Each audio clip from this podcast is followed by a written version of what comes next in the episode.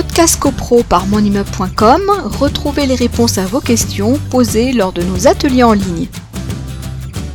Est-ce qu'on peut euh, attaquer sur les deux fronts euh, simultanément? Oui, alors justement, je rebondissais sur une question qui a été euh, posée par, une, par Madame Monique qui nous regarde sûrement ce soir.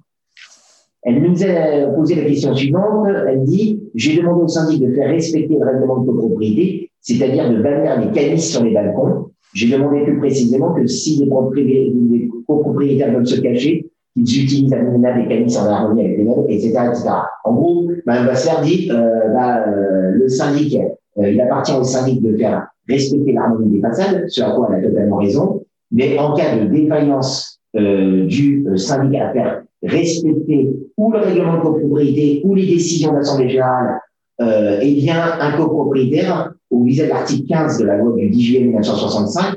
peut euh, effectivement euh, pallier la carence du syndic, c'est-à-dire dans un premier temps, le copropriétaire va écrire à son syndic en disant, voilà, euh, il y a euh, un copropriétaire qui met des canisses, pour reprendre l'exemple de Madame Bassler, ou alors ça va être euh, des gens, des copropriétaires qui ont la jouissance exclusive d'un lot privatif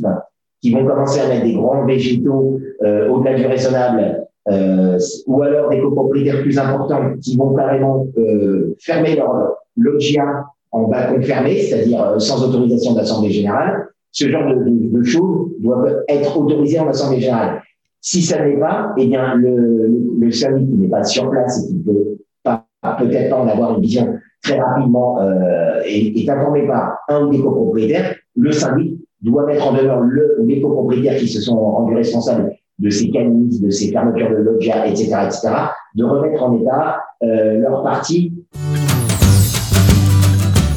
Podcast CoPro par monimmeuble.com, retrouvez les réponses à vos questions posées lors de nos ateliers en ligne.